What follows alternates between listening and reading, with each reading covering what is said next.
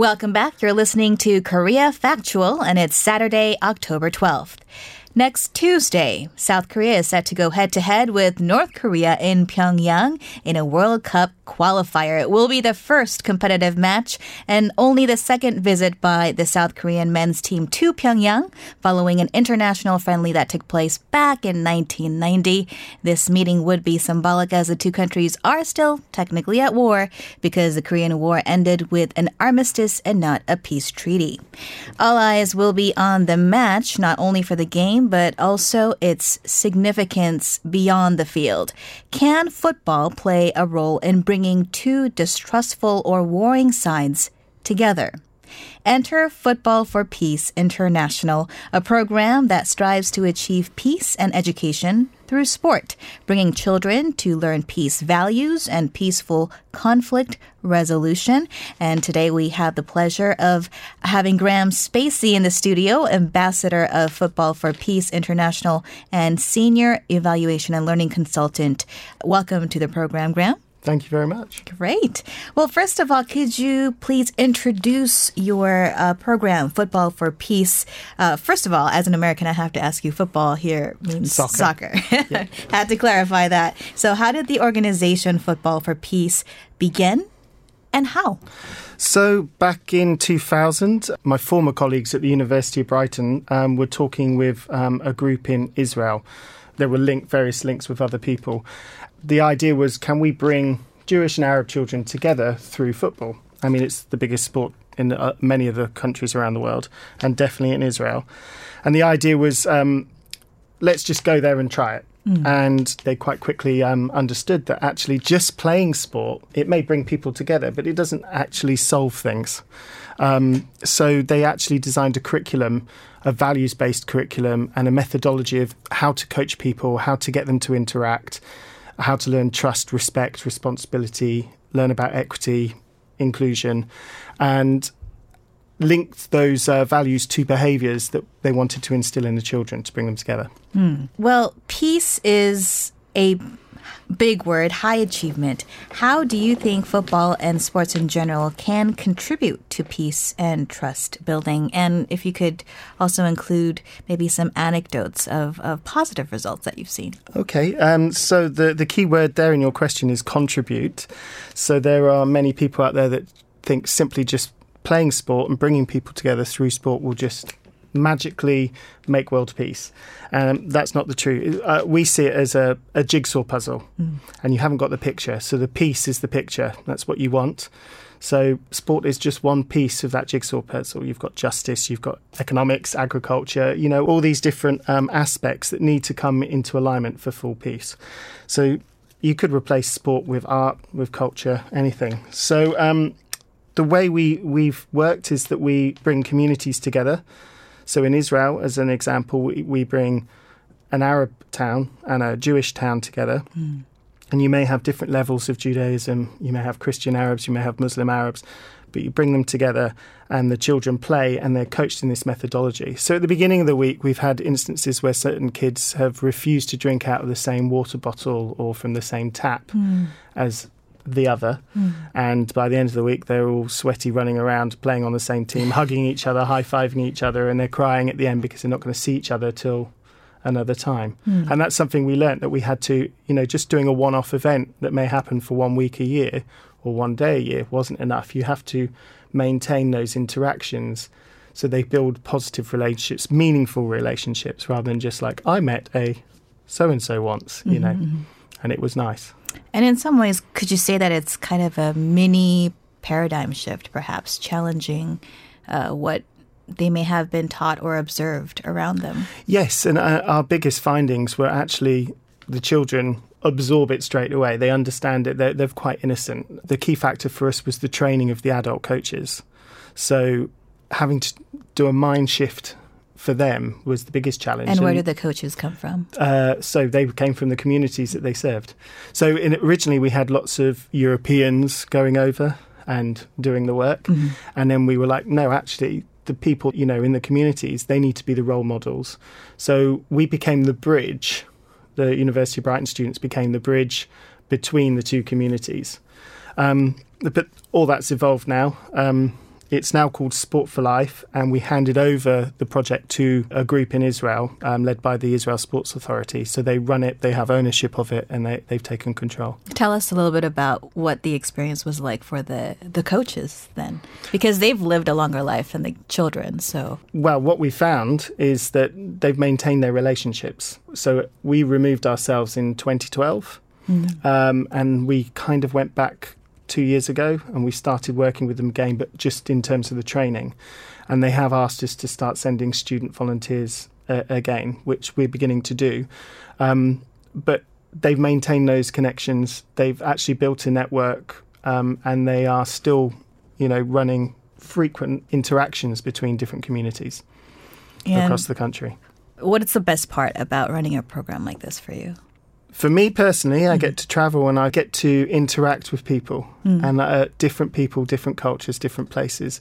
And for me, that's what I think actually the premise of Football for Peace is you get to interact with the other. Mm. Now, I'm from the UK. It sounds, oh, great, I get to travel over to Korea and meet Koreans and get to play football with them or, or different types of sports. But when you're living 10 minutes down the road from someone and that's not normal to interact with them, that's where the, the difference is. So it's about forget what I want. It's about actually let's try and create a new normal, which is towards peace and coexistence. Right. The climate obviously is is a little bit different. uh, you do you tend to go to areas where conflict exists, or is this program something for everyone? Um, it's a little bit of both. Uh, so we're a very small organisation in the grand scheme of things. We don't have a big budget. Mm. Um, we're based at the University of Brighton, um, but all the people working in Football for Peace International are volunteers. So I actually work for a company called Impact in Focus.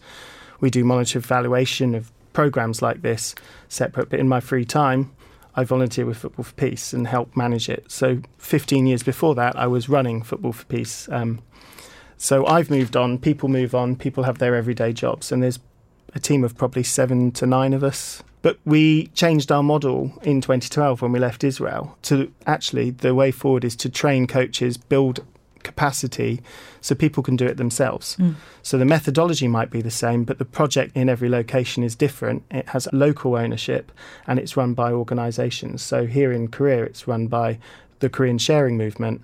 We've helped train Koreans, they now train each other and sometimes they come to England to help train the students at the University of Brighton.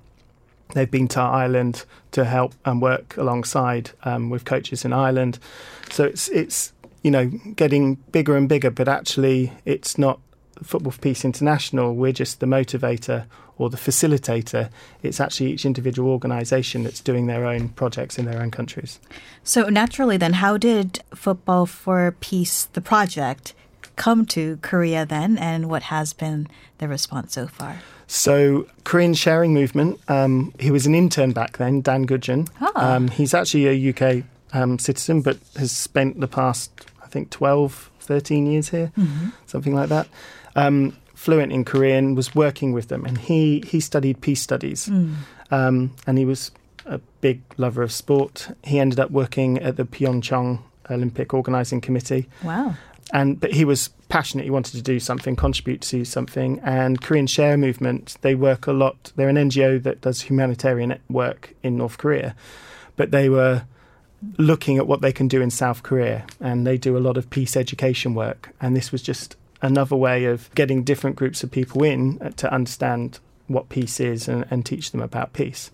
When did it come to Korea? How long uh, has it been? 2013. Okay. So Dan randomly wrote to me and I sent the usual, well, we're not a funding organisation, but we can offer you our manual. And next thing I know, they're actually running projects um, and asking us, can you come and help us because we're not sure if we're doing it right. so we came out and, and had a look. I was actually going on holiday to a friend's wedding in New Zealand and thought, well, I'll just take the plane via Seoul, a wow. little detour just Timing, to yeah. yeah. see what's going on. And um, they were doing fantastic work. So that's where the relationship built up. We then decided that it was worthwhile supporting and getting the training up. What would you say is unique about the program in Korea? It doesn't um, bring them and us together mm. in that in the same way. So it's not necessarily places. South Korean. It's children, not South Korean North and North Korean, Korean, children. children. Okay. So they have programs, and of course anyone can join them, but they're solely in South Korea, mostly around Seoul. they do have immigrant families um, come and join in. They do have North Korean defectors or you know um, families join in or children, but um, the idea is just to train people or, or teach people about peace, and the other aspect of it is to train a wide range of people in the methodology. So if you're a teacher, you can use it in your school. If you're in a church, you can work it into your church work. So yeah. adaptable, adaptable across all exactly. uh, gatherings of, of individuals. So we prefaced this segment by talking about the World Cup qualifier that's coming up between the South Korean team and the North Korean team in Pyongyang. What kind of effect do you think the games have in improving kind of the wider issue of inter-Korean relations? Yes. So um, we believe on a grassroots bottom up approach they call it. So where the people matter as you know. These uh, matches country against country or north korea against south korea they, they matter to a certain extent. Um, but they're reserved for the elites the elite athletes. There's not really much of a cultural program associated with them. You know you might get some token children in there for the photos. Um, I'm not a great believer in, in those instances, but what it does do is it, it creates a mood as such, and it also gets maybe politicians thinking about what could happen. But at the end of the day, you're talking about a very small group of people who are getting that experience and understanding each other and interacting. But then you also got to think of the millions of other people who aren't getting those opportunities. And if you look at other peace treaties in the past, um, Northern Ireland's a classic example. People think the Good Friday Agreement happened overnight, that peace just happened once that was signed. But actually, there was a whole build up of that over a period of time, you know, talks, discussions, almost an armistice on arms, you know, the removal of police, etc. So those things had to happen before the peace treaty was signed. So we're great believers that actually people can mobilise. They don't have to wait for the president, the prime minister, the government to do things, that they can start doing things themselves. Mm. Sounds great. That was Graham Spacey, ambassador of Football for Peace International. Thank you so much for coming in today, Graham. Thank you very much. Now, if you have opinions of any of the topics we've been discussing on the show today, please do send us an email, koreafactual at gmail.com. You can also find us on Instagram, Korea Factual. And coming up next is The Continuum, where we try to understand current events by looking to the past. We'll be right back after this.